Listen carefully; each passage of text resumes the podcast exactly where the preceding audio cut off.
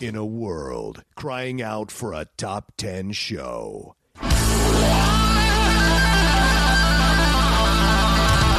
John Roca and Matt Nost are here to bring you the top 10. Take it away, boys.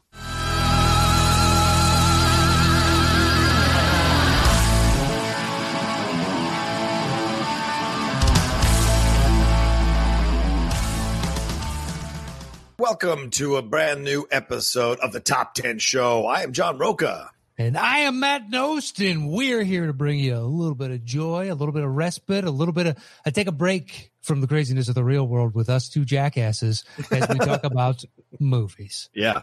Uh, something as important and vital to people's lives as movies. And they really are. And probably even more so now than they've ever been. Uh, people are turning to movies for solace and comfort and escape and what have you, right there mm-hmm. in the comfort of their home. Some people are going out and venturing onto the theaters, but most of you are probably at home reacquainting yourself with some of the classics or some of the great movies from your collection that you love, or maybe discovering some new ones uh, that are available on all the streaming services that have dropped. I'm telling you, man, these streaming services, there is so much movies to watch. There's there is yeah. a lot of content. People complain, oh, there's no new content. Maybe not. Not as much as you would like, but there's so much content already. And I'm sure most of you who have multiple streaming services have like queues that are 100 to 200 uh, titles long because there's so many movies you haven't gotten to yet, or some of the cl- some of the movies you've seen before that you would like to see again. So now's the yeah. time. Um, I know you have at your fingertips you legitimately can find almost any movie that's ever been made. Yeah, right. So long as you search for the streaming service, pay for it on some you know platform, mm-hmm. it's crazy. You have access to every movie by and large that's ever been made. Yeah, yeah, exactly. Uh, exactly. It's pretty. Yeah, I know. They, we all complain that there's nothing. Oh, there's not that much new, or oh shit, my theater experience has right. been kind of ruined for the time being and all that. But yeah, there's also several thousand movies you've never seen, legit. Yes. Yeah, right. Um, being so, honest with yourself. Yeah. Exactly. Yeah, there are. No. It's, you know, as many movies as you and I have seen, there's still movies that you haven't seen. There's, yes. Yeah. So some um, classics that I haven't seen yeah. that I have to find my way back to. Yeah. Yeah. Some are by design, some are just they fell through the cracks uh, through through no through no you know overt action on your part. Mm-hmm. Uh, yeah, it happens. So, so quit your bitching, people. That's what we're saying. That's what we're trying to get to see. Yeah. um, how are things going for you, man? How how's how was how's been your week? What what's going down? Anything new to report? Anything exciting going on in your world? No, no, just doing a little stretching right this second. There you, um, there you go shoulder's been hurting me this week, but I think oh. I just slept on it wrong type of old man injury. Right. Uh, I've played frisbee golf three days this week. Wow, is that is that a social distancing thing? You can it's something it? I can just go out and do on my own if I oh, want to. okay. I could. Uh, I don't know if any of my friends here actually play because I before this week I hadn't played in like three or four years, and wow. that time was the first time in for. I couldn't tell you the last time I played before that. So wow. it's not like I, I used to play all the time when I was younger in high school and stuff. Right. But I still have the discs and I'm just like, oh, I'll go out. And I found three. It's something you can do. The weather's, you know, gotten nicer. So you can actually get outside and fucking do something. Are there courses that you can play this on? Yeah. Yeah. Um, so, um, what it is, you said it's, it's golf rules. So it's a par three, a par four. It's rare to find a par five, at least around here. Yeah. Uh, and then you're just throwing the disc. You try you you're navigating obstacles. Sometimes mm-hmm. some courses have water hazards, uh, but usually the bigger hazards are like you're throwing it through trees or you have to go around a bend. Oh yeah, yeah. Okay. Um, Chavez Ridge is a motherfucker. So it's up in Elysian Park where uh, Dodger Stadium is, right? Yes, yeah. And it's on a ridge. So if wow. you don't play it, like I had to play conservatively, I ended up like two over par um, you know, not bad considering at one point I went to do a putt and because of the fucking incline of the hill, yeah, it started rolling. It's a damn frisbee. So I had to run after it and whack it with another frisbee that I had. Otherwise, it would have gone down this 250 foot Oh. ravine, and it's just like Oh, it's not God. worth the nine dollars Yeah. to go down and search for who knows how long until I find it. Even though they're bright colors, that's why they make them bright colors. You can find them in foliage. Still, Right. Not. It's just not worth it. No, and it's it's like a lot to. I mean, you might find a bunch of them too.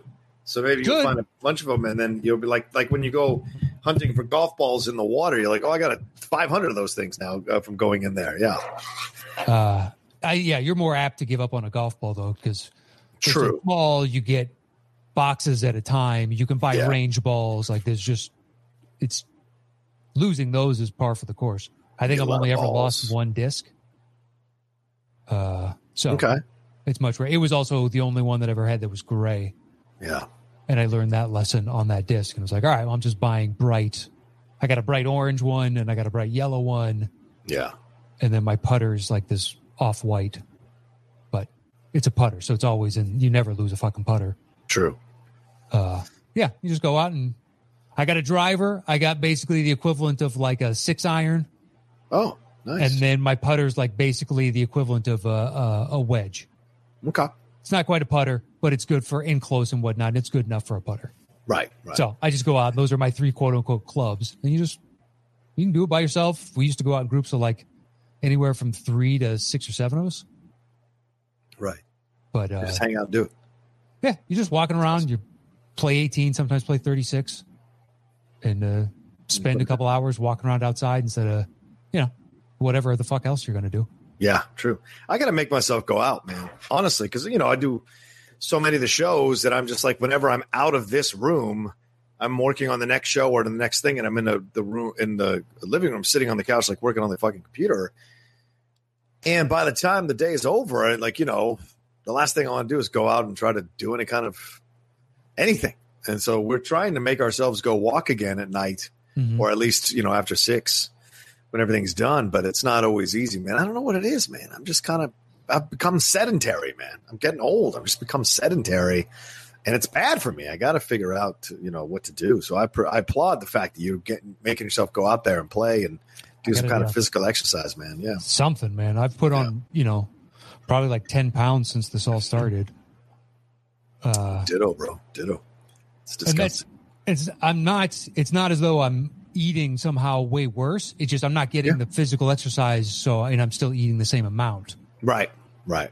Um so i just like- need to do something. It's like taking steroids and not working out. You're just like I just keep packing it on. It's like, where's yeah exactly. go? i don't need to do this anymore because you don't have the complimentary part. I just need to not eat as big of portions as i do. That's it. Yeah that's and we have though dessert in the house now every fucking night and i'm it's tough not to say yes to dessert i love dessert i love sweets man I love lamp. I love dessert. I love lamp. I love dessert. I like them so many different ways, and we've had all kinds of different stuff. oh man. Uh, oh man. I. That's so. Thankfully, this joint. Uh, did you ever go to John and Vinny's on Yeah, of on. Fairfax? Sure. Been there a few times. Their cookies are Oh yeah. Dynamite, and DoorDash used to deliver them, but now we're outside of their uh, delivery radius. Yeah. But we used to get just a shitload at a time because to make it justifiable. Right. Uh, and now we can't get those. But man, I fucking love those things. It's one it was one of those neighborhood places when I lived over there that you you had to make reservations. You couldn't just walk over. Um, I mean, you take a chance that the bar might be available, but there's only three people that can sit at that bar. So Okay. you take a massive chance walking over there, and it, it's one of the one of the rare places around that area um, that I couldn't just walk into and and, and get a table or or you know wait a little bit and get a table. With John and Vinny's, you have to make a reservation. There's so many people. It is a small place. It's not a big place, uh, but No. their food is extraordinary, man. For the first time ever in my entire life, I had their breakfast, a pasta breakfast. I've never had a pasta breakfast, and then one of the few uh, evenings when we first started dating that Lily stayed over at my old place uh, before we moved in together, right? At my old place. Uh, I got up and well, we had been drinking the night before really bad. So we got up and we had hangovers and was just getting food. And I walked over to John and Vinny's and got some, we ordered some to go. And I'd never had that. And it was so satisfying to have that for breakfast. and I, it was scary how good it was because I was Okay. like, shit, man. Because you start having that for breakfast, you start putting that in the equation that that's a possibility. You're going to start packing it on even more, man. That much pasta in the morning, it's not good. No, I don't know anybody that eats pasta for breakfast. So I'm just saying. I'm sure, you know, well, long distance runners do it the night before. They carbo Right. load. Right, uh, right. Morning of. I don't know what you're doing. It sounds like it's gonna be a hell of a day. It's going to be a bad day, man. You'll There's a- veering off the course. If you like Italian, uh, there's a joint in La Jolla that I think. Oh, cool. I don't think All it's as good as John and Vinny's because John and Vinny's is really fucking good. You know what I mean? That's tough to get to. Yeah. Uh, but it's called Piatti. It's on the. Okay. Um, it's down near the cove, but the nice thing is it's the north side of the La Jolla area, so all the tourists stay down in the cove area, and Oh. Piatti is a block from the beach. It's this converted like house type of thing. It's Yeah. got a great. It's like great for date night. I took people in from out of town. Uh, I took friends there. It was just like it, it worked for all kinds of different situations, and it's only like uh, 15, 20 bucks for you know your main entree for you know a good Italian place. That's Yeah. cheap Yeah. because Italian gets pricey pretty fucking quick if you wanted to. Fair point. Yeah, it, it does. It can. Yeah, you're absolutely right. Uh, That's true. For pasta, man, and they start charging like twenty eight dollars, and you're like, dude, it's fucking pasta. Can make And you- this. it better be really good. In some places, it is, and you're like, all right, you earned your twenty eight dollars. Good for you. Yeah, yeah, yeah, yeah. And other people will be like, mm, we both know that was not worth. That's what frustrated me about Maggiano's, man. They they jack their prices up on their spaghetti and meatballs. I'm like, eighteen dollars? Are you fucking crazy? Eighteen dollars for spaghetti and meatballs from a chain? I know. Are you nuts? Come on, It's like uh, twelve. you go to certain Mexican places, and their their carne asada plate or their carnitas plate. That's what I usually gravitate towards. Is a carnitas plate type of thing. Yeah, yeah. And Carnitas is great. you go to uh, like somewhere like Casa, Ver- uh, Casa Verde, Mhm. and when I went in there and I was like, dude, they're charging like nineteen dollars for their, you know, for their pork. It's fucking Yeah. pork. I've been to a million, and then you have it, and you'd be like, you know what, you guys did it so well that I, it's justifiable. That was really good. like I still know what it's made. I can make carnitas at home. I've done it, but the Right. spices, it's the perfect amount of tender. It's the perfect like, it's worth it for that. Uh, but yeah, you know, fucking yeah, Piatti, check it out. You might like if you right. like Italian, I think you'll dig it. I just texted Lily right now as you were talking about it, so I don't forget about it. Oh, go uh, hang out because I mean, dude, around here where we live, all I'm going to tell you is there's not a lot of fucking, you know, nice places to go get food. There's decent places, there's good places, but they're not like what I'm used to in LA, which was like stones throw away. I could go wherever I wanted Well, for a great meal. you live in a less populated area, and it's actually a bunch of new This is true. housing, so that's Yes. you're going to get. Very true. So yeah. My sister lives roughly in that area, and it's Oh yeah. Karl Strauss is hands down the best thing by her. hands down, it's not even close. That has been an option in our minds at certain times. Dude, Yeah. We've tried sushi up there. It was Yeah. terrible. They have a great pizza place up there that does a, Ooh. a grandma style, which is like the thick, pillowy. Yeah. It Yeah. was like focaccia bread.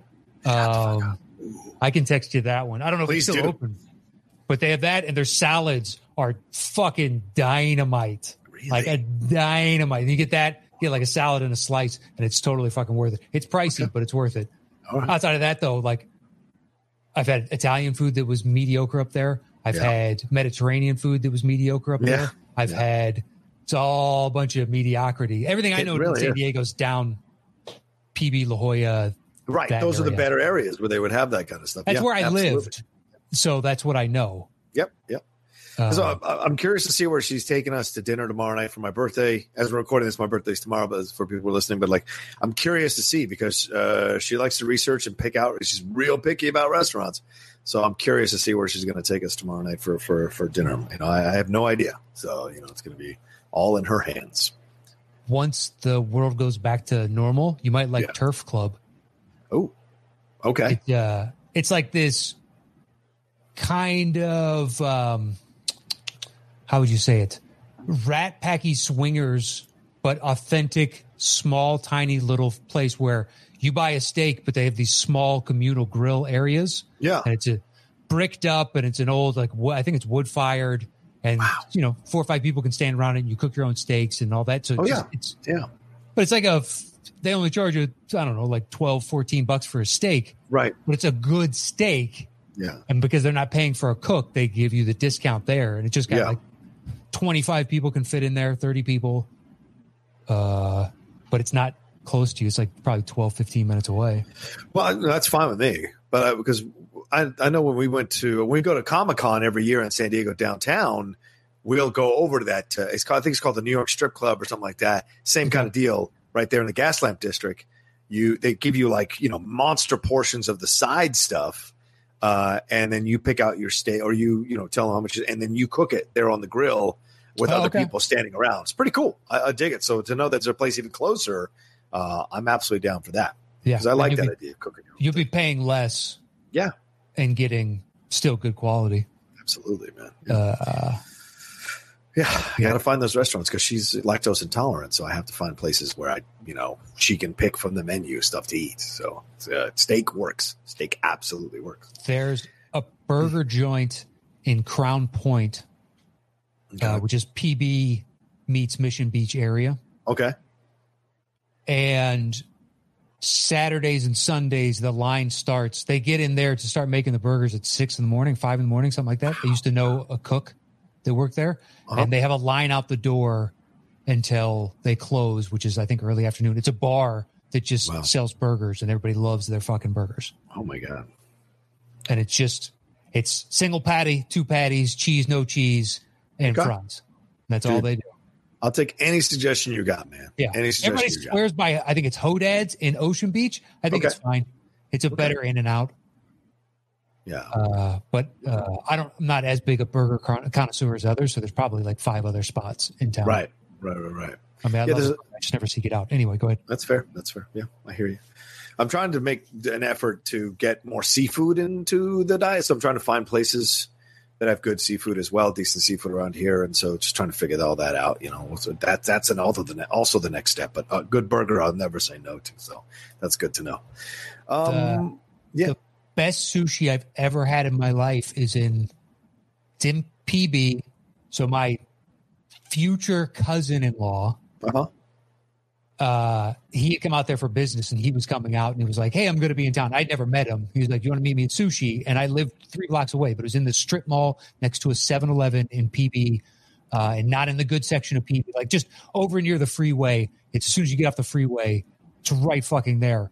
Right. And us and all Japanese businessmen. They spoke very little English and it was s- incredibly good. Wow. Uh, the Toro was out of this world. It's the only time I've ever liked. Uh, what is it? Unagi? Is that the street? Uh, the sea urchin? Yeah, yeah, yeah. It's the only time I've ever liked it, and it was. I mean, I could have eaten fifty of them. It was that good, Okay. and I've never liked it since. I've tried it like five more times, Yeah, trying to recapture, you know, what I had there. Chasing that dragon. Chasing that dragon, but it's also years ago, so who knows if it's any good. yeah. Still, it's been over a decade since I ate there, but I know Piatti. I've been there a hundred times, and it's right. been the same every time, and it's good. Turf Club's the same every time because you're cooking the shit. Yeah. Right. Uh, All right. That sounds good to me, man. I'm Yeah, down. and I'll send you the pizza joint. I'll have to Please, please, I'm down. Uh, but we're not here to talk about food in the uh, greater San Diego area. We're here No, to talk about. I'm looking about. forward to dinner now. yeah, so am I. When I get a I mean, we had a, have I, made a great dinner last night, so this night we're eating out. I don't know what the fuck Oh, we're nice. but I'm starting Nice. to think about like what our options might be. It's got a lot of things on the menu now. Uh, yeah, a lot of things to choose from. um, and uh, we had a lot of movies to choose from for this list. Nice segue. Great segue. Thank you. Thank you. Totally Uh, we are counting down uh, the top 10 movies based on a true story from 2000 to 2009. Uh, and this is a, uh, oh, uh, you're frozen, Matt, a little bit. So hopefully you'll come back here in a second. Uh, but uh, it is uh, um, uh, brought to you by one of our patrons here on the top 10. There you go. You're good to go now. Uh, one of our patrons here on the top 10. She suggested the list. We haven't used one of her suggestions in a very long time. So uh, it was nice to be able to have someone new suggest something. And again, if you're at a certain level, you get the per- you get the per- perks of suggesting topics. Mhm. Some of you who are at this level don't send in your topics, but you can. You can absolutely suggest stuff. Maybe you're just happy donating, but we just want to encourage you to send in topics if you like. We like to choose people who haven't been chosen before. Uh, yeah, and Angela Dashner is sending, pardon me, is sending in uh, the topic this time, and and uh, we asked her, hey, would you want to do 2000 2009? Um, Yeah. Did, does that pocket? Because she said, you know, the, just the top 10 based on a true story, and Yeah. dear God, every five years there's ten more that you can make a discussion about from just those five years Mhm. type of things. It's like there's a lot of meat on this bone. Let's you know, uh, and this way we can talk about uh, different movies and Yeah. whatnot. Now, Absolutely. I will say this: after having compiled all the potential options, Yeah. uh, I made two lists. One of all Okay. movies that I don't think we've ever talked about, or maybe only talked about once, Okay. and then one that is probably my more honest. Okay. Uh, So which list are you going to use? I'm going to do the ones we never talk about because that way we can talk about some movies we never talk about, Sure. Sounds good. and then I'll give any, any of um, your movies that match up with mine. Mm-hmm. I think we'll give those more weight in the final list because that's a truer representation Yeah. of what they would be. This is just a way to talk about some more movies for once. That's fair. Totally fair. All right. Um, so you're trying to up the game by coming in with two lists, motherfucker. You're trying to play. You're trying to. You're trying to play No, hard just- now. It's not. right. e- That was not the intent. It's just I started going through all the years, and I very easily could have missed some. so if that comes up and be like, "Hey, what about uh, such and such type of thing?" Uh, Yeah. Like, oh, I completely forgot, but it's a pretty big list. Okay. uh, You know, quite a bit of different stuff. So anyway, I I'm going to go with the lesser. Maybe, Okay. maybe some of those will end up making your list. I don't know. we shall see. We shall shall. see. Um, Uh, all right. Uh, so uh, Matt, you want to tell them how the show works? Once we set a topic, we go our individual ways and create personal top 10 lists. Show back up here. I do my bottom three. He does his bottom three. I do my next two. He does his next two. Then we trade one, uh, one apiece. Once we have revealed our personal top 10 list, we create the shows between the two of us. Boom. All right. All right. Uh, Matt, you want to start us off? You got our, you got uh, your ten from your list of. Yes. Of the Least we haven't really talked about. Okay, let's do it. At 10, I've got the diving bell and the butterfly. Oh, fantastic film. That's my number nine on my actual list. Love this film. Uh, Is it really? Yep. Yep. Love this film. Uh, I saw that in San Diego in uh, Mm. in Hillcrest. It was the Okay. only place playing that. And uh, there's a small, smaller theater there that used to play art house films, and Yeah. one's out there. And uh, I've only seen it the once, but it's always stuck with me. Oh yeah, really? Okay. Well, I still remember him just kind of just being in that that that physical state of you can't do anything, but your brain is still active. You're still Yeah. alive. Yeah. It's like, have you ever seen the uh, you know video for and Justice for All? That's about a movie of a soldier coming back and he's got locked in syndrome and he can't Mhm. get out of it and whatnot. Uh, Right. that's where I learned about such a thing. But anyways, to, to see it in a movie and the you know what he was and what he is and how basically he has to evolve. Yeah. type of thing.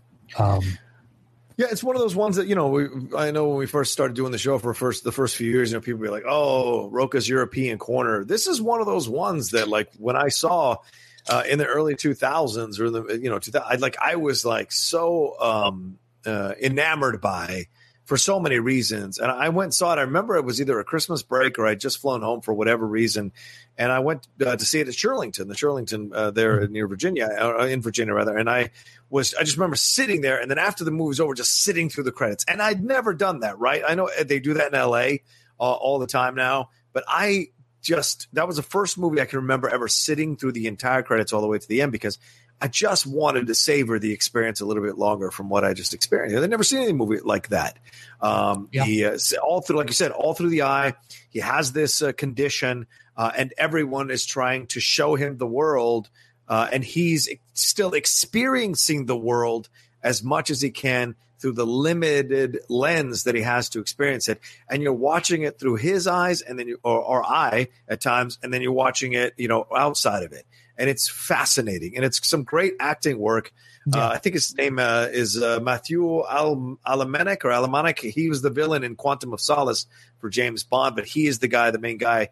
And I bought this a couple of years ago on Blu-ray because I just was like, I got, I got to have this film. Oh, wow. Still, yeah, it's that good of a film for me. It has stayed with me, like you, Matt. A kind of civil experience. So uniquely, uh, so, such a unique film. Uh, and I had such a unique experience with it that I, I, I caught it. Same thing with Sea Inside, the Javier Bardem film. Those two films to me are companion films. They're completely unique and dealing with a, a physical disability and how that affects how you view the world, how you process the world. Uh, and so I, I really enjoyed that film. So I'm just, it's great that's on your list, man. uh, yeah, I don't, I, and I don't know if I'll ever go back to see it again, but I can still Mm. play scenes in my head. Right. Um, which says, uh, you know, what did that come out? 2000, I would say five. Yeah, early in the 2000s, certainly. Yeah, Um, maybe even. Let's see here. actually, I don't know. I could tell you it was Oh, 2007. 2007. Wow. Okay. 2007. Yeah, yeah. Because I was, yeah, yeah, I was looking for something to do at night instead of drink. So I went and saw a movie. Right, right. Oh, it's, it's okay. That's understandable, dude. Yeah. Yeah, it was after I quit drinking. I know I was sober at that time, and it was just like, you know, you're bored some nights. And I wasn't going to go back to drinking anyway, but you got to fill your time. So I just went and started seeing as many movies as I could in the theater. Right, right. Uh, Ah, and the main and the main girl is in Frantic. She's the main like kind of French girl in Frantic, the Harrison Ford movie from back in the early '80s or '90s rather. So what was Frantic? '88 is it 1988? Yeah, it's the one he No, did with. no. I think I think Polanski directed that one. What's Yeah. it about? uh, in a hotel in a hotel room in Paris. A doctor comes out of the shower and finds that his wife has disappeared. He soon finds himself caught up in a world of intrigue, espionage, Oh, yeah. gangster okay. drugs, and murder. Wow, I forgot about that movie. Yeah, yeah. Uh, yeah. Betty Buckley plays his wife, I think. Yeah, Betty Buckley plays his wife, and then Emmanuelle Seigner is the French woman. I think that's connected to the kidnappers of his wife, and so he's trying to figure out what happened there. I mean, he's got these films uh, Harrison does with these wives situations. You know, like Fran- uh, like uh, what? Uh, what's the one with uh, Tommy Lee Jones? That Oh, Tommy Lee, uh, The Fugitive? the fugitive. There you go. That kind of situation. We got that. What, uh, regarding Henry, Right. Regarding Henry. Yeah. Sabrina? Sabrina. Yeah. Uh, that's not a wife, though. He's trying to make her his wife. True. Yeah. Yeah. But family stuff, wife stuff, certainly. Uh, but yeah, Frantic, I remember that. So yeah, cool. And it's uh I think it's Julian Schnabel who did it, who did that Basquiat film. I think. Hmm. Yeah, Julian Schnabel. I hope I'm saying that right. Not annoying. Yeah, Basquiat, Before Night Falls, then The Diving Bell and the Butterfly, then a documentary, then Miral, and At Eternity's Gate. So that's the last. So yeah, interesting uh, career. Only s- six movies, six movies since 1996. Wow. Um, he's a painter or an artist as well. Uh, anyway, all right. Um, what's your number nine? Uh, my number nine is Capote. Oh, good one, man. Yep, yep, yep. Uh, right. Phil Seymour Hoffman, he is doing Capote going to Kansas to write what becomes In Cold Blood. Right. Um, and uh, it's such a, I mean, Truman Capote is a very unique individual Mhm. with a mannerism. to say the least. Yeah. yeah, in mannerisms, speech patterns, his view of the world, uh, how you know how he interacts with others and whatnot. He's, he's kind of a singular individual. And Yeah. the weird thing is, there was two of these that came out roughly around the same time. Yeah, yeah. Um, Infamous was the other one with Toby Uh, you Jones. Yeah, yeah, I did not yeah. see that one. I saw Capote. Mhm. Um, yeah, it's, uh, it's Deep Impact and Armageddon. It's volcano and why you know why does this shit keep happening? Mhm. Uh, but anyway, so two Truman Capotes. Um, it it if you know anything about him, it's an interesting character exploration to see him instead of the only way that I had known about him was uh, seeing old clips of him on on talk shows and shit Yeah, right. and that was before my time really because by the time he you know passed and whatnot he wasn't in my Right. sphere so to speak so to get a better understanding of who he was and how he came about to discover the story flesh it out you get an interaction with the characters that the book, the book is based upon i can't remember the name uh Yeah, the two guys. Yeah, yeah. yeah I, it just it was super interesting just as a character study to me Hey, Um, won him the Oscar. Won him the Oscar. It's fantastic. Yeah. Agreed. I don't know how many people have seen Capote, and we've never talked about it to the best of my knowledge. Yeah, it's on my um honorable mentions, and I think Catherine Keener is his assistant for this, um, playing Harper Lee, who of course ends Yeah. up writing To Kill a Mockingbird. Um, and in the infamous one, Sandra Bullock plays Harper Lee uh, to Toby Jones's Truman Capote. I think that's right. Uh, but yeah, and I think Clifton Collins plays uh, one of the killers or the killer of the two brothers. Um, uh, in the film. And remember him; he's in uh, he's been a number of things, but he's certainly in uh, uh, Star Wars, the 2009 Star Wars, as Eric Bana. Uh, sorry, Star Trek rather, as Eric Bana's like second hand man, who's the Romulan guy. Um, so yeah, he's a part of it. Am I? Yeah, there's Catherine Keener. Yeah, she plays Harper Lee. So yeah, yeah, excellent film, dude. I, th- I remember seeing it at theater, thoroughly enjoyed it, um, and really liked his performance. And it's one of those ones where he's the focus, and yes, they're clearly he's trying to win an Oscar with this, but the film itself is actually damn good. It's not just a vehicle Yeah. to help him It's win an Oscar. Like right, right, yes, great point. Not like Trumbo, right? yeah, right. Cranston is great in it, but the movie's movie's all right. Yeah.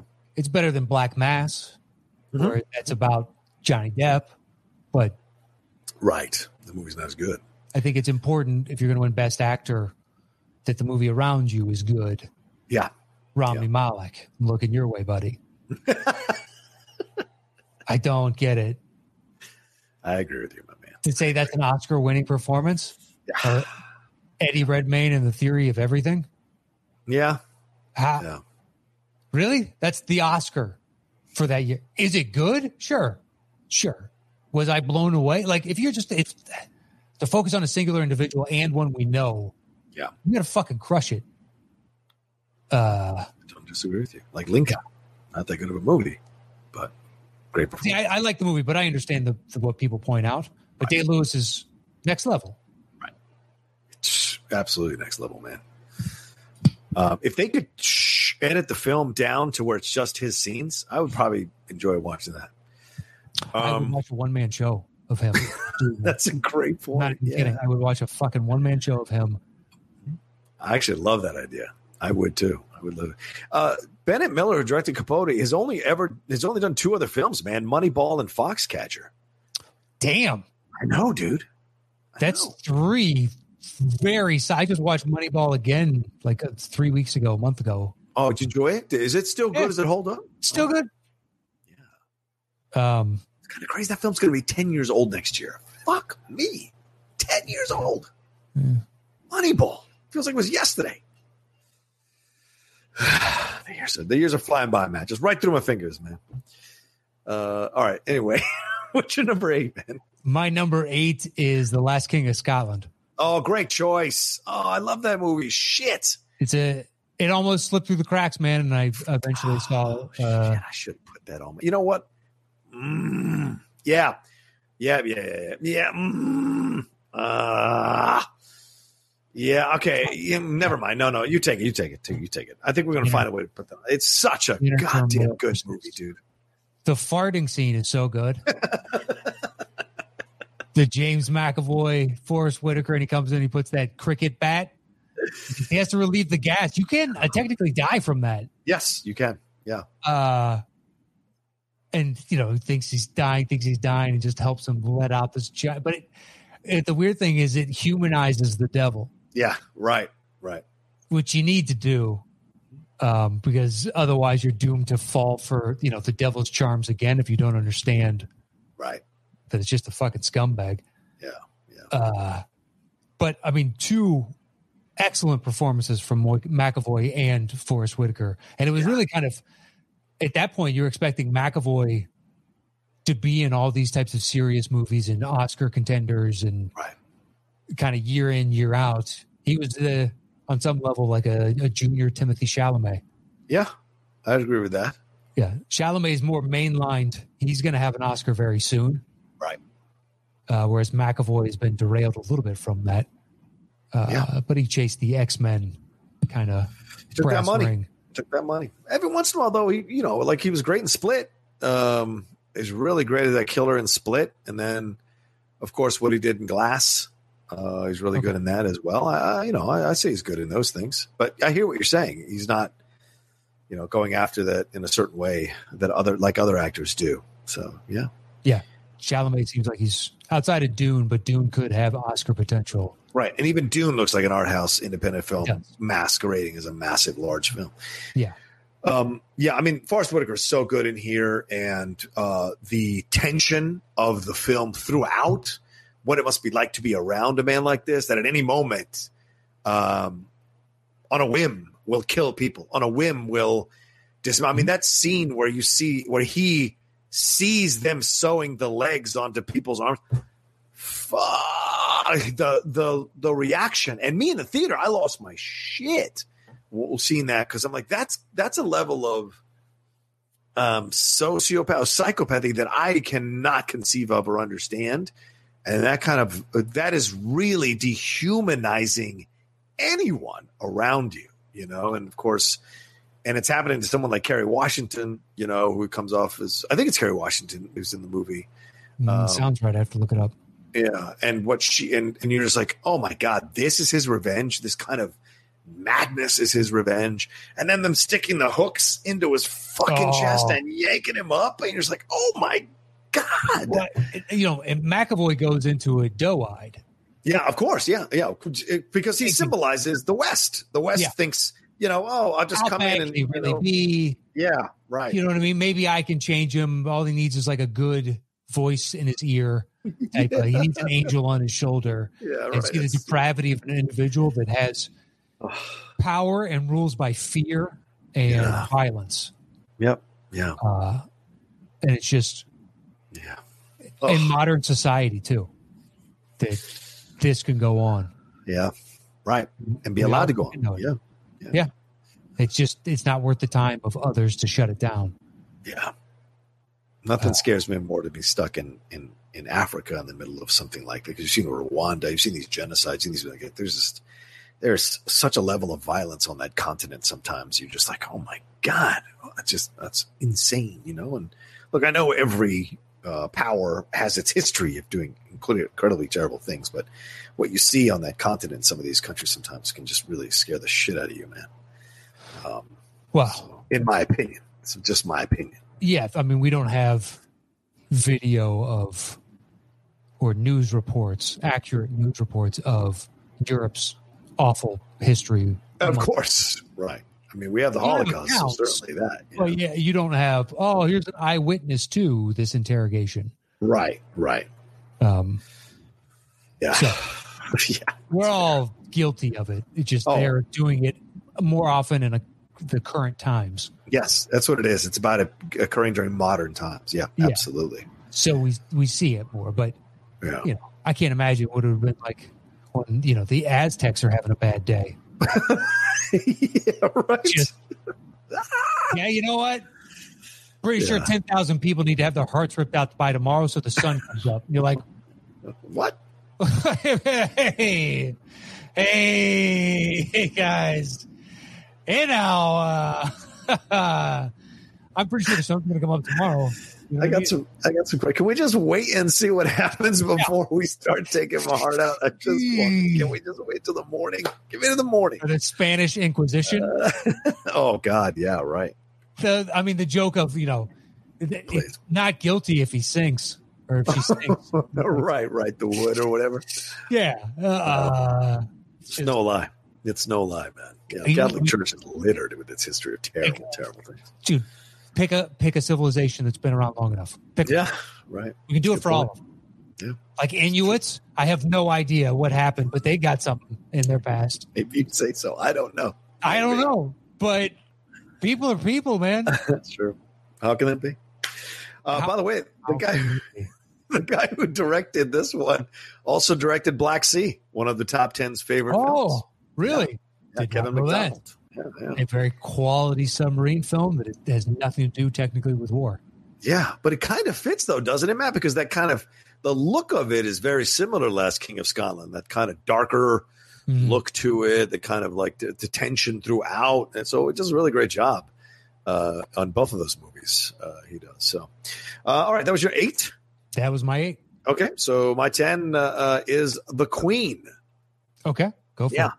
Uh, I, you know, I've said it before on the show a hundred times. I'm a, I'm, I'm a Anglophile. I love British stuff, but I really enjoy this movie, and it is a movie I go back to numerous times. You know, Helen Mirren playing the Queen, dealing with the loss of Princess Diana, the death of Princess Diana, and how she was shocked at how the public responded in such a, uh devastatingly, uh, a devastating, heartbroken way, and she didn't get it for such a long time. And Michael Sheen playing uh, Prime Minister Tony Blair, kind of struggling with her to get it, to understand what's happening, to, to get her to come to the table, to to to kind of uh, deal with the fact that Diana was this very beloved person amongst uh, the Brits and amongst British society, uh, and uh, how that is how she kind of negotiates that, uh, and of course her own struggles as a as a woman in a man doing a man's in a man's world rather not doing a man's job but in a man's world dealing with like uh, the, the expectations and the frustrations of it all uh, and then also being queen you know trying to navigate that and navigate uh, her son who's a bit of a a bit of a crafty little uh, coward and and how to navigate that as well. So uh, all of that it's just a fantastic performance from her and uh, michael sheen. Just great stuff between both of them and it's just one i go back to all the time you know, just love it to pieces. So I need to see it. Oh, you've never seen the Queen? Nope. Interesting. I'm, I'm sure Catherine has, right? No, yeah. If it was a TV show, yes, which The Crown is, but right. We, for some reason, sitting down to watch a two-hour movie is no. Although she's got a good excuse for it now, which is she prefers TV because the character development is so much fuller. Yeah, and I'm like, yeah. I, I, just don't think you have the patience to sit through a movie. It's funny. We we, have we're essentially uh, look. We didn't know each other uh, from Adam before we started doing this show, man. Yeah. But our our girl, our your wife, my girl, couldn't be more similar. I mean, like yeah. Lily, Lily won't watch a, a, a British movie. She'll watch British shows to the end of time, but British movies, she just gets bored by it all. It's mind blowing, dude. I, oh, I don't. We'll watch three episodes, and that's three hours. yeah, that's what I said in my head. I'm like, this is a two hour movie. Same fucking thing. yeah, what's the difference? We can even stop an hour in so you can think it's an episode. Sure, sure. Take a little intermission. Go get some popcorn and a yeah, soda. Come back. Exactly. It doesn't work though. Um, we started Gangs of London. Have you been watching Gangs? Did you watch Gangs of London? Which one is that? That's the the kid from uh, Peaky Blinders, the younger kid, Joe Cole. His dad, uh, Cole, Colm Meaney, dies at the beginning, and then he has to like uh, it's like eight episodes or ten episodes where he's negotiating being in charge of this uh, uh, political. I'm sorry, this crime family in Britain and London. So it's pretty cool. Yeah, fuck yeah! It's four episodes. It's the guys who did the raid. Uh, Gareth Evans. They they did the whole series, and, some of the fight sequences are very raid like. Uh, still believable, but still but very raid like. So it's pretty awesome. I just recommend it. So, have you ever watched Ripper Street? Yeah. Oh fuck yeah! I used to watch Ripper Street all the time when it was on uh, BBC America. Matthew Dude, Macfadyen. I like that show. You don't like it? Watched like three episodes of season one, and I was like, no. And then two years later, something we're like, you know what? Let's start a season. I mean, this thing. Most British shows are two seasons of six episodes a season, and, and yeah. they're done. And this one was much longer, and you're like, maybe this isn't the exception. It was so good. So we're like, we'll start in season two. Same thing. I think we got four episodes in. We're like, no. Yeah. No, I hear you, man. Uh, it's it's a slog because it's not a six episode series. It's like twelve to fourteen episodes a season. I think uh, Ripper Street, which I'm fine 10. with. Yeah, I just I don't it's know. too in. much.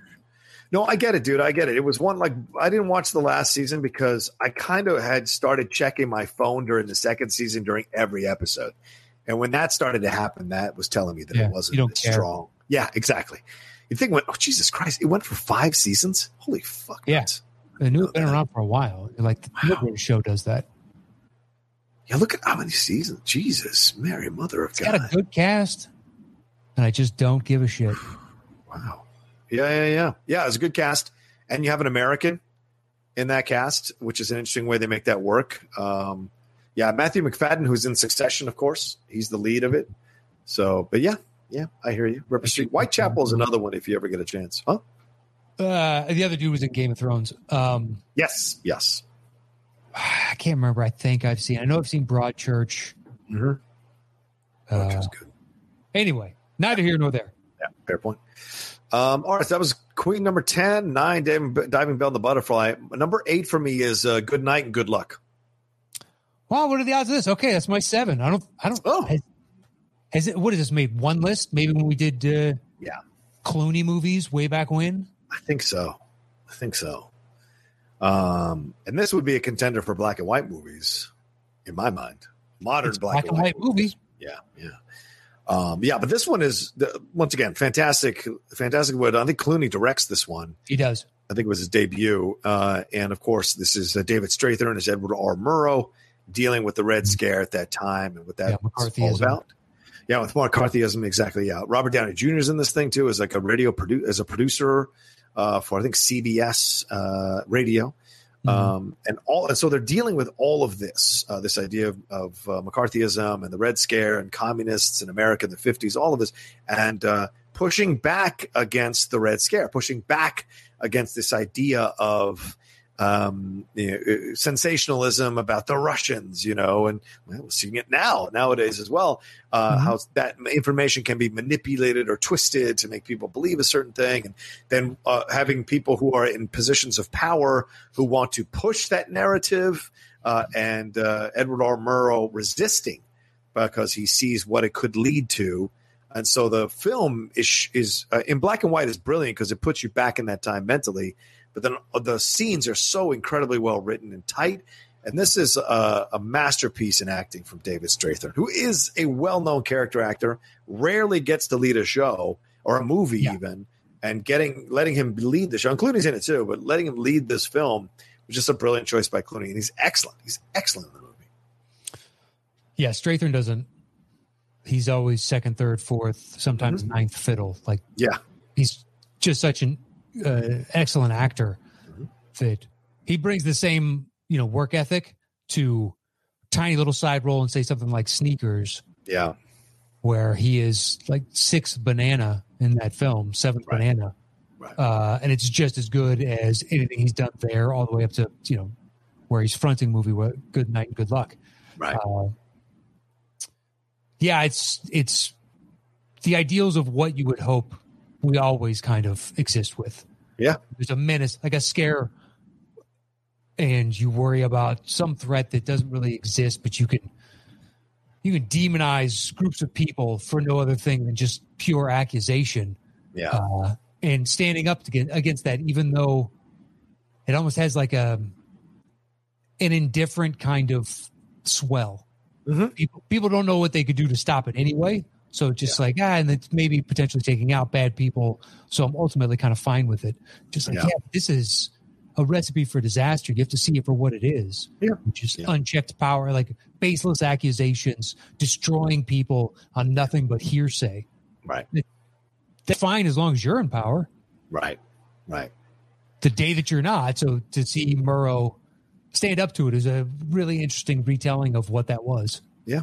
Yeah, it's so ironic because it feels like uh, that's essentially what the McCarthyism was basically trying to cancel people who didn't, you know, what they use now to cancel culture, but trying, trying to cancel people who they suspected might be, you know, talking to the communists or going to a communist gathering. Yeah, communist Right. sympathizer. Yeah, communist, exactly, exactly. And now you're what seeing does that even mean? right and you're seeing the and now you're seeing the uh the children of them complaining about cancel culture which you know has been around f- since the dawn of time in my opinion um all right where are we up to next you're uh seven Uh, well, that that was my seven. oh sorry yes you're six So my six is another Clooney, Hmm. Confessions of a Dangerous Mind. that's a great choice man love that movie didn't make my list but i love that movie The idea that uh, was it Barrett is his last name? Chuck yeah chuck barrett Yeah, Chuck Barrett. The idea that Chuck Barrett is creator and producer and host of Gong Show, but secretly, according to his memoir, he was a spy and secret agent for the Yeah. CIA. And uh, I mean, what a great outlandish tale. yeah yeah yeah A Paul Bunyan for our times, if you will. if you will Only he believes it. Is it fable? Is it myth? Is it real? Only, I guess, the CIA and good old Chuck know it. Uh, and solid directing from, uh, you know, George Clooney. I think this Yeah. was his first. oh really I Maybe you're right. Maybe you're right. Yeah. Um, Chuck Barris. Sorry, it's Barris. Is Barris, there you go. Okay. I, I used to watch the Gong Show all the time growing up as a kid. It was my dad's favorite show to watch. Yeah. Confessions of a Dangerous Mind. Then Good Night. Sam Rockwell getting a shot Yes. into the movie. Yep. Yep. Yeah. And the reports out of that were uh, Rockwell didn't get along with anybody on the cast. Wow. Like- really? Clooney and him didn't really care for each other. And I think Julia Wow. Roberts has a small part in it. And She does. they weren't bad mouthing him, but they weren't singing his praises either. Interesting. Remember? Yeah. but uh, that was when the movie came out. Right. Maybe he swung in there, young actor, thinking he's got everything, and so Yeah. Or he went full method and he was just Barrett the whole time. Right, right. Oh yeah, Rut- Rutger Hauer's in this too. He has a small part. Matt Damon, Brad Mhm. Pitt. It's got a hell of a cast. They're all like doing small, tiny little parts. It's Clooney's first director directorial debut, Yeah, so he's calling in favors. Uh, right. yeah, just the idea that, I mean, I walked out of it going, do you do I think that he thinks that is true? Right. Yeah. Which is what he they want you to think, right? They, when you come Yeah, out of the movie. They, Clooney did a great truth. job. Yeah. That's also Barris. I can't tell if this is genuinely tongue in cheek Right. Right. right. or you're trying to pass off that you were some sort of secret agent. Like it's just the ridiculousness of it. And Rockwell is great and it's It's got, I think it's got the, the perfect light type of direction. Yeah. It's not, it never gets too heavy, but it also doesn't go like pure comedic type of thing. So it finds Yeah. a, a good balance. And for, you know, I've you know, I've, I've watched it a, a few times since it came out and I think it's, Clooney showing early on. Unfortunately, he's had some misfires since then. But Yeah. Syriana, we both are fans of. Yes. Yes. Um, all the uh, what Monuments Men, maybe not so much. Well, he didn't direct Syriana. Stephen Gaga, uh, Gaghan or Gaga, he directed Syriana. I thought he. Clooney. Clooney won the Oscar for that, but he didn't direct Syriana. Okay. Yeah, Clooney directed. Uh, yeah, like you said, Monuments Men. Um, he did Ides of March, which I think is fantastic. That as is well. good. Did he do Stare at Goats too? The men who stare at goats. No, he did Leatherheads.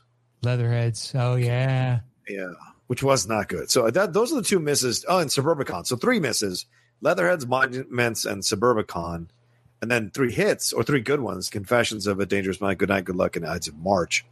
Uh, and then he has a new one coming out called The Midnight Sky, uh, which I don't know Mhm. what he's directing himself. Okay. All right. Well, that was my number six. Okay, all right. Uh, my number seven is where is it here? Uh, American Gangster. Okay, go for it.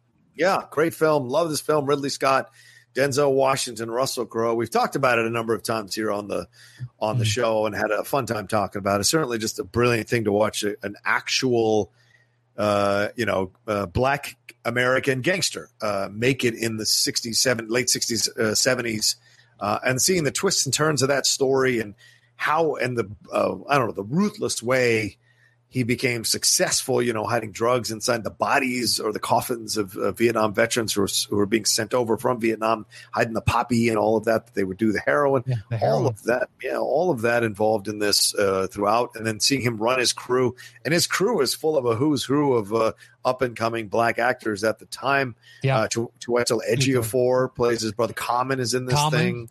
Yeah, there's a no, and the Cuba Gooding Jr. has a part as well as a as Yeah, a as a small part.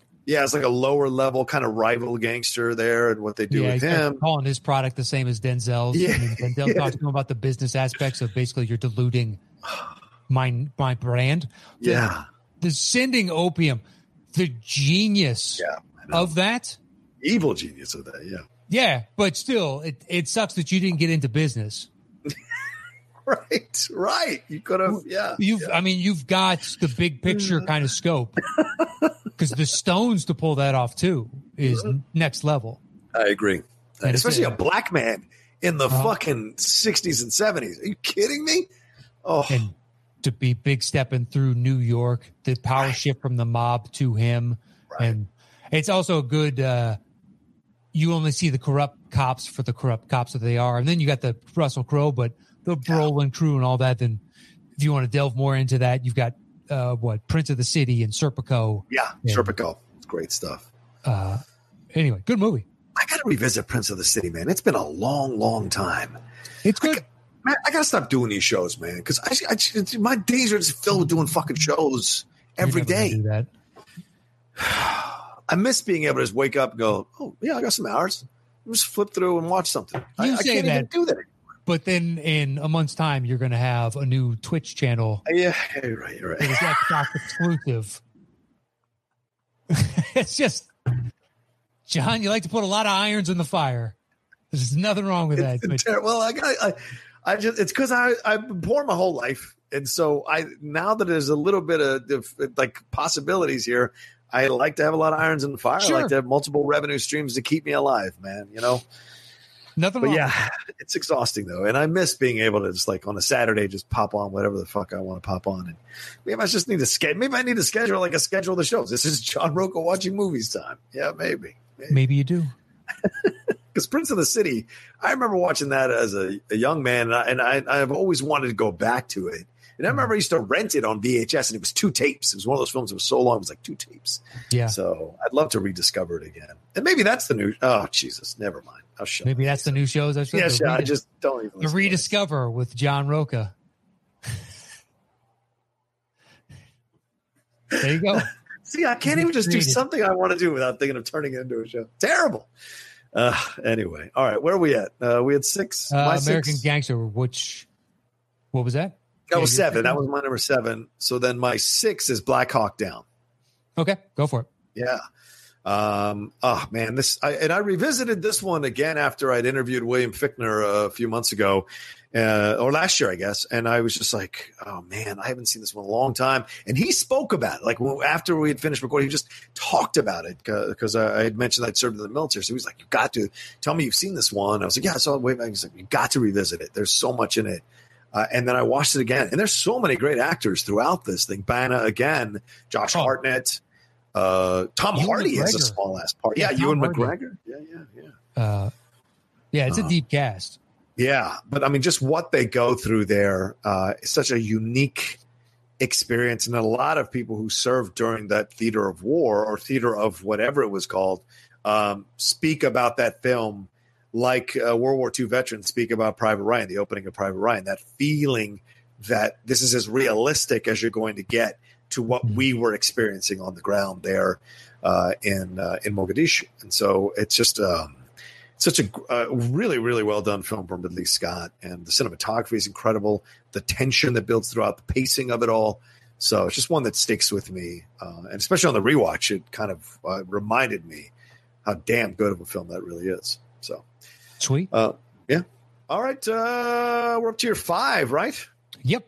Um, My five is Bronson. Oh the Eric Bana speaking of Eric No, no, no. Bana oh The- Tom Hardy Tom Hardy. oh yeah go ahead man the you know England's most dangerous prisoner. it honestly like it, it was early on. We're like, who is this Tom Hardy guy? And then you see something like Bronson, you're like, I get it, I get it. Yeah. He's got a magnetism and a charisma. Um, you know, he brings to life. That's why you can watch the you know uh, what was the one where he's driving and his whole life is kind of unraveling. There you Locke. go. Thank you Yeah. when I heard about that, I was like, I believe it. Like the guy always kind of Yeah. creates a real character, even if I don't much care for the movie, so to speak. Right. I still like his work in it.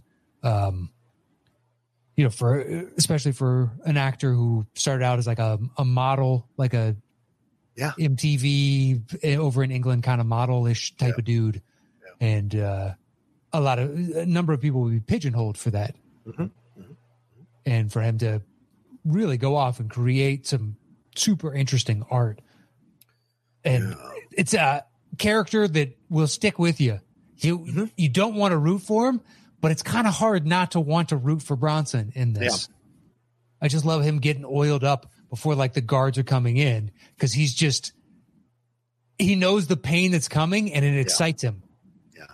And it's a completely different mindset than I would assume 95% of the world exists at. Yeah, I, don't think he had done anything that was remotely close to Bronson until he did Warrior. I thought like Mhm. that's that that idea of the um how the physical is an extension of who he is as a man and it has to be expressed in a certain way. And with Warrior, he is trying to like you know kind of fight through things Yeah. literally and figuratively in his life and in his mind. And in Bronson, he's using his size to intimidate and control his environment and to fuck with other people like the guards and what have you. So you're seeing that throughout. But like it's an incredible performance from him. And you know, and I remember I saw Bana do Chopper, and I remember I think within a year I saw both of these. I think on VHS or DVD, uh, Bronson and Chopper within a year of each other, discovering. Uh, they, I think they'd come out obviously different times, but like I just kind of was like, oh, who are these Yeah. guys? And seeing Chopper, I was just like, holy crap, crapola, man, this is incredible. Hardy has such a interesting energy as an actor, man. It's uh, it's incredible to watch, dude. Yeah, it's unique. Mm-hmm. Mm-hmm. Very much so. Only once, which was uh, uh how mother fucking the symbiote that for Venom. Oh yeah, Venom. Yeah, yeah, yeah. His choices in that didn't make sense to me. That's the only time he's ever done that in any movie I've ever seen him in. Yeah, yeah. or a that's TV actually- show. yeah. Every Yeah, other right, time like it's just like. Yeah, Peaky Blinders. Oh. I like him as the Jewish guy. I bought I bought every choice he made. Yep. Uh, or that one that kind of had like a it was set in England again. I can't remember. Was it Taboo or something? Oh, like that? Taboo. I love Yeah. Taboo. Yeah. Super interesting. Yep. But then every movie he's been in, then Venom was just the one where I'm like, I don't buy you as an investigative reporter. How you doing? I'm Eddie Brock. Yeah, Uh, I'm trying to find out some things about your life. Yeah, I didn't buy it. Yeah, I agree. I agree. He it's a little weird. He could have easily done it. I just didn't. What his choices to me made no sense. But anyway, uh, Hey, Mrs. Chen, uh, you know, uh, you know, all of that it- was a little strange. the weird thing, like Bronson came from a stable home. Yeah, yeah. and unlike uh was it Vikander and Shot Caller, Oh, right. Yeah, yeah. where he takes to the life because he kind of has to. Right. He's forced into it because he wants to protect those around him. And Bronson just kind of he looks like a child back in the womb. it's a much different take on it. Yeah. Uh anyway, And It's directed by the guy who did Drive as well. Uh, Nicolas Winding Winding Refn. So for anybody who's interested in seeing that one, um, all right, where are we? Your next? Oh yeah, my five. Sorry, my five is uh, Frost Nixon. okay. That is on Yeah. my other list. Okay. Ron Howard, Frost Nixon, great stuff. Michael Sheen uh, as uh, uh, uh, David Frost and Frank Langella, who was just great in the Trial of the Chicago Seven.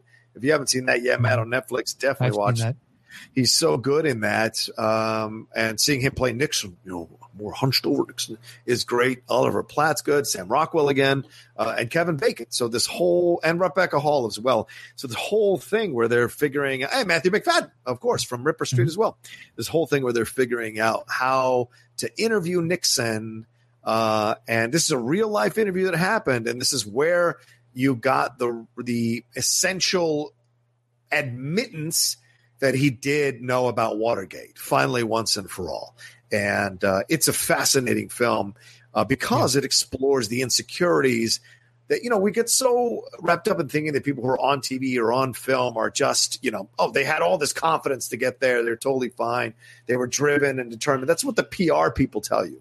But behind the scenes, there's a lot of insecurity, a lot of fear, a lot of worry, a lot of like uh, loss of self esteem, self worth issues, all of that to try to get to a position uh, where they can be successful. And David Frost, uh, as Michael Sheen plays him in the movie, that's what he's negotiating here. He's essentially a laughing stock back, back in Britain. He's broke. Uh, and Yeah. he's in the situation where this has to work, or he, he really has no other option uh, in his life. So when your back's up against the wall, the fight or flight instinct makes sense, but can you do what needs to be done when your back is against the wall to Mhm. not only survive but to succeed? And not a lot of people can do that. And this movie really chronicles that uh, in a in a very um, I don't know consuming, uh, interesting way. In a very interesting way. Yeah yeah it's a story that I didn't know about. Yeah, me either. Yeah, and then it comes out and I was like, this is just crazy where Nixon agrees to do it because he thinks it's going to be a puff piece and he can Yeah. steamroll right over Frost. And Frost wants to do it because he wants to legitimize himself so he can get off of just doing this stupid game show shit. And Right. nobody can believe that he got it. Of all Right. the people, why is it Frost? And then when you see it from Nixon's eyes, it'd be like, well, of course he wants softball questions. Right. He he he only sees Frost for you know what he sees on TV, so assumes it'll just be nothing. He'll be able to Right. intimidate and outfox him, so he's in no real danger in this cat and mouse throughout. It's awesome. It's number two on my other list. Oh, right there you go. Uh, okay, what's your number four? My four is Wonderland with Val Kilmer. Oh, the John Holmes one. The John right? Holmes, where Yeah, it's man. a cocaine deal Yeah. gone awry type of shit, which is you know the inspiration in Boogie Nights Oh, right. uh, with Alfred Molina coming in and uh, Thomas Jane type of thing. right. And it's a true story. Happened here in Los Angeles in the San Fernando Valley, and I believe it's in this SFV. Uh, yeah, it's just this. You get to know John Holmes, and I don't know. I don't know what I kind of envision John Holmes to be like off screen. And it's weird to say that. Yes, I've seen John Holmes on screen. uh, and I've never really thought about him. He's always been, thank you. Yeah. He's, he's, he's, I've known his name since I've known about porn right. Of course. because he's always like, you know, he's just, he's the Kleenex. You know what I mean? The, Yeah. the product that gets used in place of all the other companies that put it out. Well, he was the name of porn Yeah. on some level, along with a couple other guys. So I, I had heard of him long before I ever saw him. Right. Him and Ron Uh, Jeremy. Yeah, basically. Yeah, him and Ron Jeremy. Yeah. Um, and uh, I don't know, just Val Kilmer. Nobody saw this movie. And Yeah, I never like- seen it. Is it really good? Oh, Is it worth it? It's Okay. it's well, he he's coked out of his mind for most of it. Yeah, so yeah, like yeah. he's this twitchy kind of. Sometimes he has confidence, sometimes he doesn't, and the dust up that he gets into with all the drug dealers and whatnot, like he's so fearful of them, but he's trying to bullshit his way through it. Like a lot of people in Los Angeles, you know, fake it till you make it. Well, he takes True. that ethos kind of into the. He gets caught up with drug dealers. Wow. So it's already like he's an a seedy type of dude that lives in a seedy world and finds the even seedier version. Right, right. And it's the commingling of his life as it kind of navigates, and it's in a short window of time.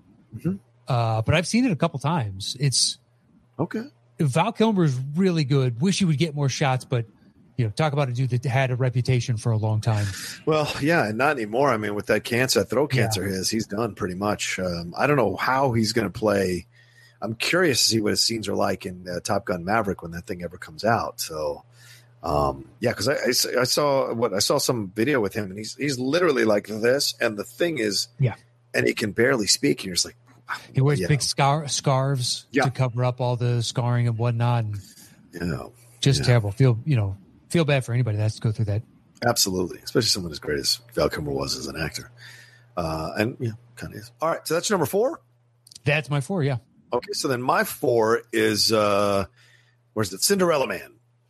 All right, that is on my other list, not on this one. Like I, I, I just I love it. I, I don't know what to tell you. It's just one of these films that whenever it comes on, I get lost in it. You know, the Paddy Considine side story. I wish they. I, if I could watch the movie and cut that art out, I'd be fine.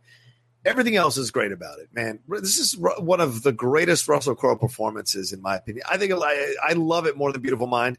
I love it more than just about maybe even close to Gladiator for me in terms of the character. Yeah. Because Russell rarely play, and I thought um, I finally got to watch the uh, the the uh, the in the Insider that one, the one with the tobacco. I finally Oh, got yeah. to watch that, but he rarely plays these characters, Matt, where he gets to be vulnerable, like supremely vulnerable.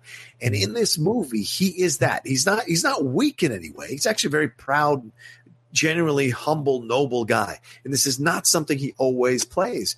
So to see him play against type and underplay the atta- him play the underdog, Russell Crowe playing the underdog is just mind blowing. Uh, a year after, a year or three years after fucking Gladiator, and you're just like, it's incredible what he does with just real life James J. Braddock and his actual real journey back from uh, uh, wasted potential or loss of loss of potential to champion of the world and what happens and, and how he's negotiating that through the depression uh, and how he becomes this symbol of America to pick itself back up again and fight back into uh, prominence. And there's nothing America loves more than underdog because America, although it's the number one world power in the world, we always see ourselves as underdogs. And so it's just a crazy, Mhm. crazy thing. Um, and he embodies that in the movie. And Zellweger is good. Uh, and uh, of course, uh, Giamatti's fan, Paul Giamatti's fantastic uh, throughout. So, and that scene where he's like uh, explaining to the commissioner of boxing after he's got to face, uh, what's his face? Um, oh, I forget it. Max Baer, but I Oh, forget the yeah, actor's name. It's uh, Oh, go keep talking, and I'll Okay. Give me one second. when he's talking to him and telling him, "What are you trying to tell me that uh, my my uh, that boxing is dangerous? Are you me something I don't know? Uh, let me tell you something about my profession, and it is my profession." Uh, and then uh, that moment is just so perfect. He's saying, "I'm not afraid. I'm gonna take care of business here, or I'm gonna face this demon or this unbeatable thing, and I will rise above it." So it's just incredible. Just incredible. So It's, it's Craig something. Bierko, Craig Bierko. Craig- there you go. Nice, man. Ron Howard directed this too, and this is one of the best Ron Howard directed films as well for me. So, um, Uh, I'd have to look, but I mean, it's in the top five for sure. Uh, I'm a big fan of Backdraft. I like Apollo 13. Um, yeah, I'll take this film over all those. well, that's Just me. fine. I, I, probably, I might take it over Backdraft. I'm not sure. I mean, it's an easier film to love just For because sure. it's an underdog story plus a sports story. Yeah, uh, for sure. All All right, right, so that was your four. My Yeah. three is uh, Find Me Guilty, Oh, the Vin Diesel one. the Vin Diesel. Nice, dude. Good choice. such a someone someone tweeted at the two of us and was like, "Hey, who has?" It was after that versus discussion, Mm, I believe it was, and they were like, uh, "Um, Vin Diesel or The Rock," and I was like, as much as I don't like a lot of what Vin Diesel does, he's got some on his resume that I think are pretty fucking excellent. Yeah. Yeah. Whereas The Rock, I think is overall he's actually a better actor, but he just hasn't put out anything worth a shit. Uh, yeah, I don't think I've seen other than Snitch. I think is what it's called. I, I don't see The Rock. I don't. I've never seen The Rock do anything remotely close to what Vin does in Find Me Guilty. That's for sure. I don't. It's such a great. How I mean, the charm. Mhm. I've never seen him do this again. Yeah, right. Yeah, It's so weird. It's like it's like Matthew Broderick as Ferris Bueller. yeah. It's like you That- you were never cool again, and somehow Yep. you are the epitome of cool. And like in this, dude, you have nothing but charm as this mobster that's defending himself in a room full. Like they're all getting taken down with one RICO case, got lumped in together, and uh, I. I think it's it's all if you've never seen it, um, you know, it's a it's obviously based on New York crime family stuff. It's a true story. Go watch it. I don't want to spoil it. It is Vin Diesel, quite possibly at his best. Quite possibly. There's nothing Yeah. really to spoil because you know exactly where it's going to go ultimately. Right. But I want you to kind of go in with fresh eyes um, and low expectations because I think it's just. I watched it on DVD and I was like, "The fuck is this?" Yeah, I mean, this was a big deal because a lot of people made fun of him for trying to do this movie and play this kind of character because they wanted to bas- basically put Vin Diesel in this action movie star Yeah, he lunkhead box. Yeah, pitch black and stuff. They didn't want to see him try to do something like this, and uh, he fought really, really hard to get this done and to be the person who is the lead and you know put the hair on and do the whole thing and you know um, I think he did an excellent job. You know, so. Um, that's your three. So then my three is uh, Catch Me If You Can, which we've talked about a million times. I don't know which more I could add to it. Yeah, it, it made it on my uh, other list. Yeah, yeah, yeah, yeah, yeah. I I got an idea of your top two. Mm, probably, probably. Um, all right, go ahead. What's your two? Uh, my number two, deuce, is W. W is on my uh, uh, honorable mentions. Almost made it. Oh, it was so close, dude. So close. The weird thing is, so I don't think it got the love because people here in town thought it was going to be a hit job on Bush, and they were gearing up for a hit job on Bush. Yeah, And people then on the other side want nothing but a love story of the guy, and it's not at that either. I think it's some of Oliver Stone's actual best directing, where. Unvarnished kind of gives you an essence of who this person was. yeah, yeah, yeah. and in no way is trying to make him look any dumber than he actually is or any smarter than he actually is any any more compassionate or less compassionate i think it is an honest take Yeah. on george w bush Right. and uh i i mean i surprised the number of times i've watched it Uh, it's a really, really well done movie, man. And it's and of course we found out later Oliver Stone kind of lean has been leaning more conservative Yeah. as he's gotten older, and maybe this was the beginning of that a little bit here. Uh, but you're right; it's a very even-handed story. And listen, uh, I I I like that. I, I don't want to see films like The Contender or other films Yeah. that like portray one side as super bad and we're super Yeah. good. The I other one's all altruistic. Right. I, I, in my own life, it's my own feelings, but on the screen, I like to have balance and and uh, complexity and nuance in these characters. That makes them interesting to watch. So if I'm going to spend two hours in a movie theater and spend money, uh, I want to see fleshed out characters that challenge me to like them or not like them, or hear their logic and process it and try to figure out if I am on their side against my own better judgment. And that's fascinating to watch. And I think W does that. Josh Brolin delivers an incredible performance. Uh, Elizabeth Banks has never been, better in a drama than she was in this movie. Um, I forget who else plays the other characters, but all of it works so well. Um, I mean, It- to take something that, that was ridiculed, the I'm the decider, right, right. we knew about Bush and it just sounded like a child, to see it in the context of the movie of how it built to that and was born out of frustration and Yeah. standing up to Cheney and his father. In essence, even Yeah. though his father isn't there, but all these guys are his father's guys, Rumsfeld and Cheney. And it's like he surrounded himself with his father's cronies.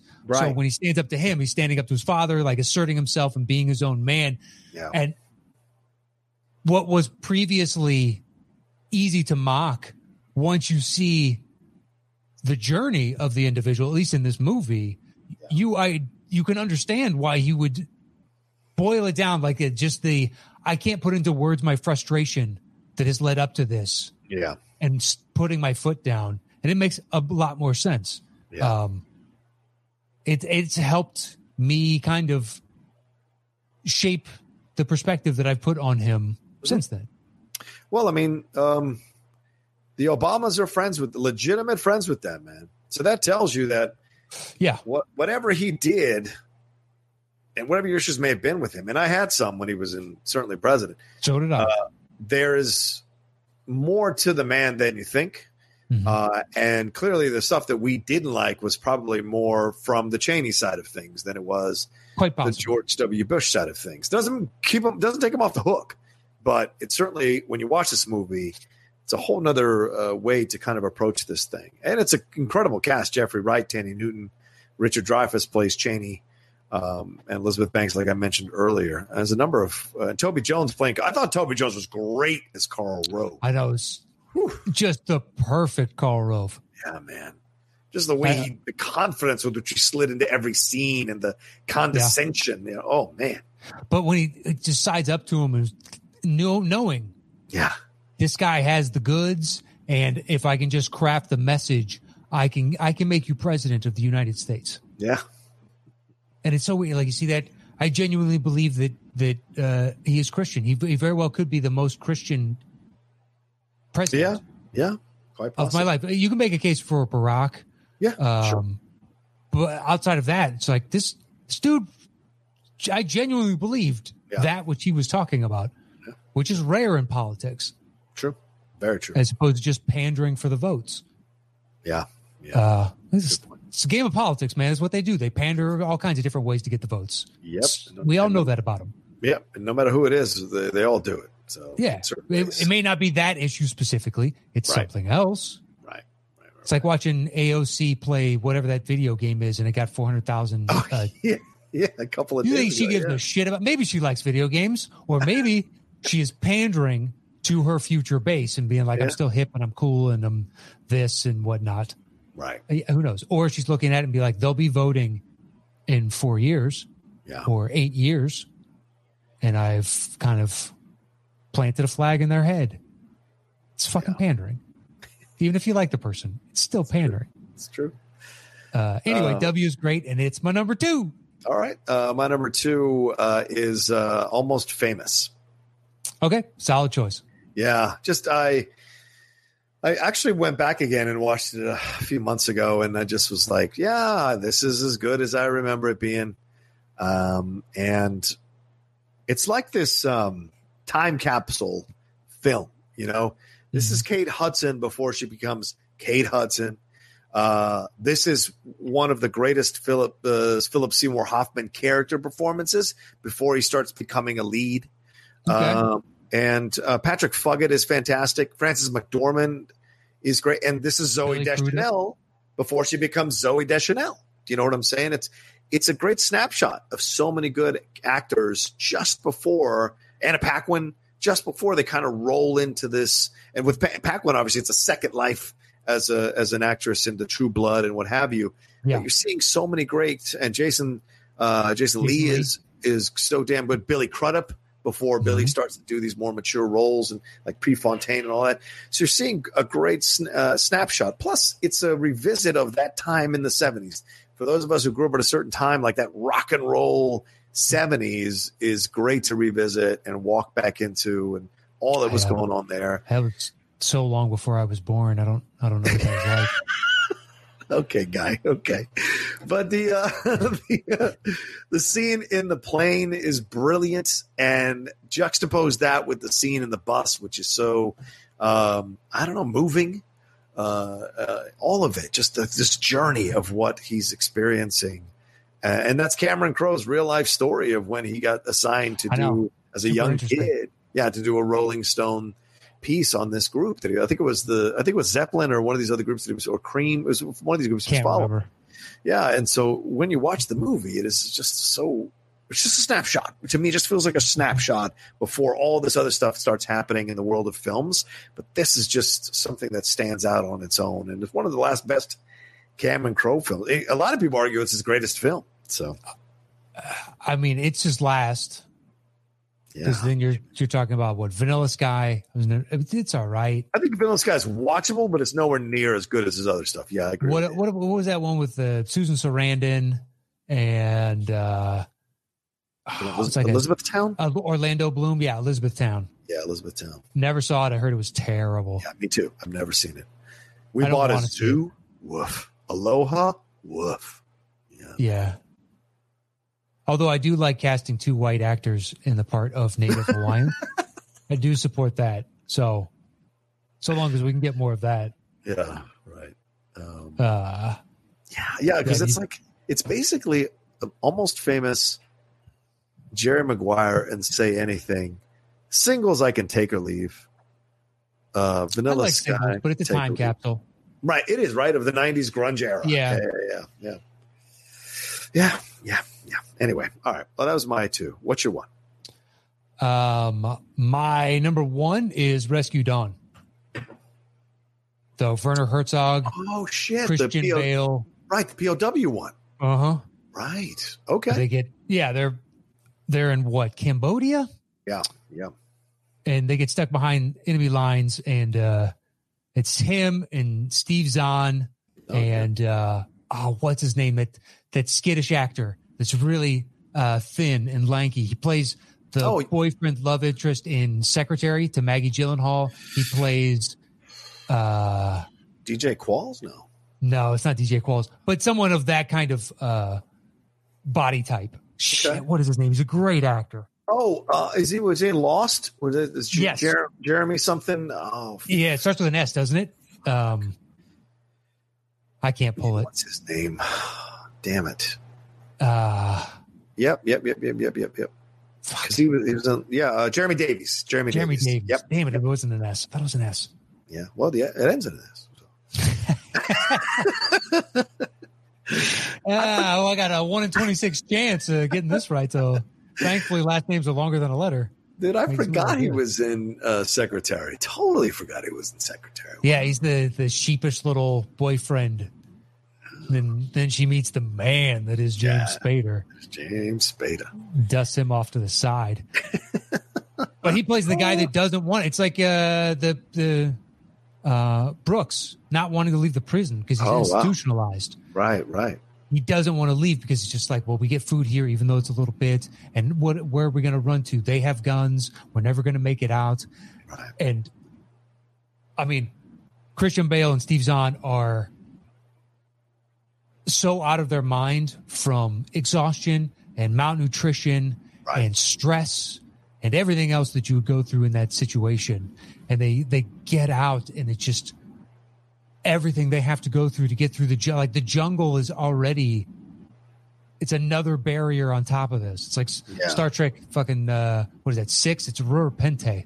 Yeah, Repente. Yeah, It's the Siberia of it's fine if you make it off. Good luck actually getting out of here. Right. The, the the thing about Alcatraz, you may get off, but the water is so consistently cold, plus the current is so fast that you're Yeah. going to drown. So good luck. and now, what is that real estate worth? I mean, billions. Right. They should probably just tear down the prison at this point. Uh, but it's part of our past. Be like, it's a fucking prison. I understand what you're saying, but Right. you got a hell of a homeless problem up there in San Francisco. Maybe we open up some uh, this available housing over here. Put something. Turn into turn Alcatraz into some chic loft condos. Sell those fucking things. The, the Al Capone suite goes for ten million. Yeah. Let's make it happen. I love it. Um, Cool. yeah. So uh, Rescue Dawn, um, you know, to Werner Herzog showing more range than almost any other kind of artistic person. Yeah. Wow. Interesting. Okay. All right. Uh, I've never seen it, so at some point I'm probably gonna have to watch that thing. Oh, you've never seen Rescue Dawn? I haven't, but I think because I love Werner Herzog, so it's it's one of those holes in his resume. Totally awesome. Okay. All right. All right. I'll take a, schedule that one too. Um, my number one is uh, Zodiac, which we've talked about a million Yes. times. So there's nothing new I can add to that or Matt. Okay. I thought Zodiac was in the guessing for top two. It's my Yeah. number one on my other list. Ah, yeah. So I'm happy to put it number one on the overall list. Okay. Uh, yeah. So there's our separate list. Let's compile this thing. Oh, why not Yeah. the assassination of Jesse James by the coward Robert Ford? Yeah, because that's not necessarily based on true events in my mind. Because yes, he was killed, but it's Okay. a more of a fantastical retelling of it that Okay. isn't really based on any actual fact other than he did shoot him and kill him. So what they create uh, isn't necessarily. But yeah, dude, I struggled hard with that one. But uh, I, I just, in the end, I was like, nah, it's not really based on true events. It's based on one true event. Um, all right, I'm going to grab the bongos real quick. I forgot to grab them.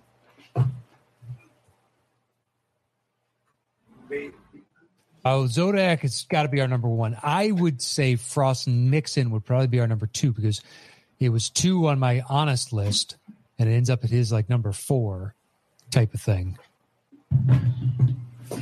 So we we shall see momentarily. We shall Okay. see. Uh, so I say Zodiac one. Yep. And then Frost Nixon two because it was two on my honest list. And where is it like three or four on yours? Five on my list. Yeah, Five. Okay. So I'm cool with that. that puts it higher. And if then if you want to go Oops. Cinderella Man next, Sure. uh, and then uh, my number one, Rescue Dawn. Sure. I have Catch Me If You Can at number three. All right. I have the list. Oh, priority. Yeah. Um, I have my two W. Okay. That's fine. At what's your next highest? Uh, Frost. Oh, we put Frost in.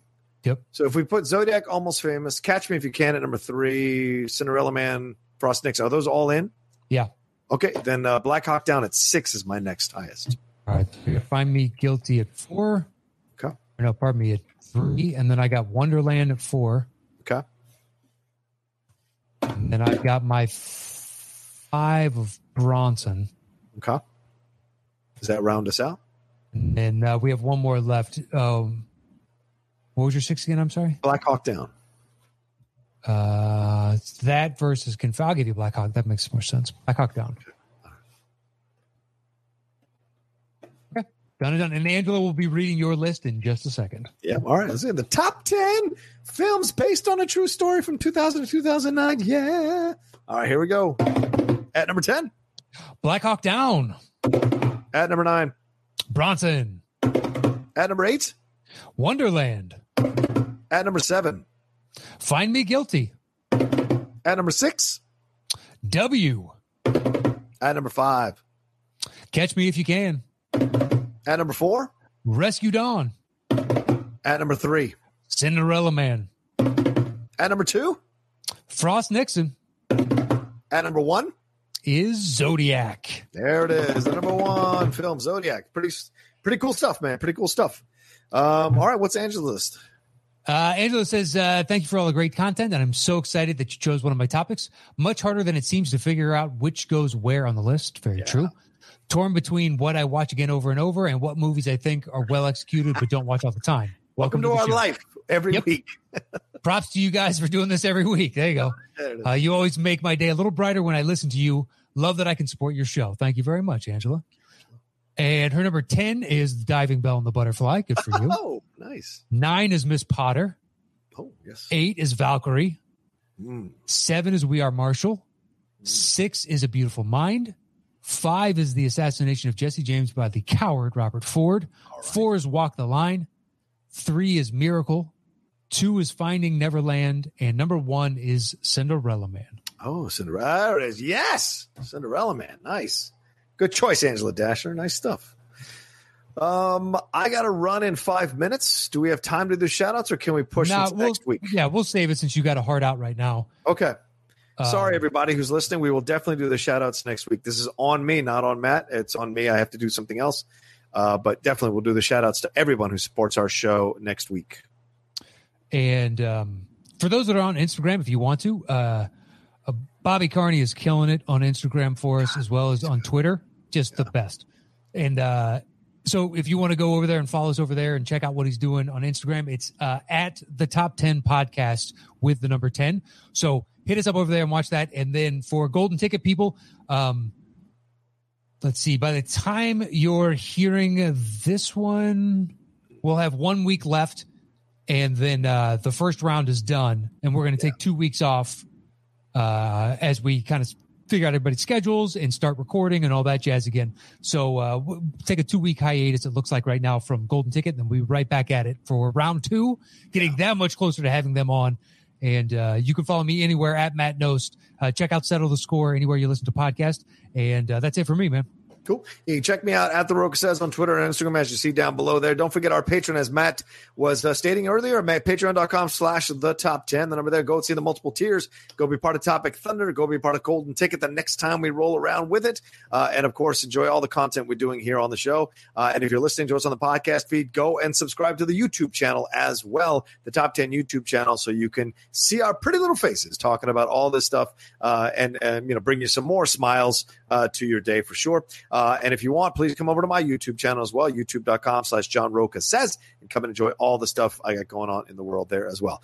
All right, that's it from us. Uh, thank you all so much for listening or watching uh, this week's The Top 10 Show. We'll talk to you next time.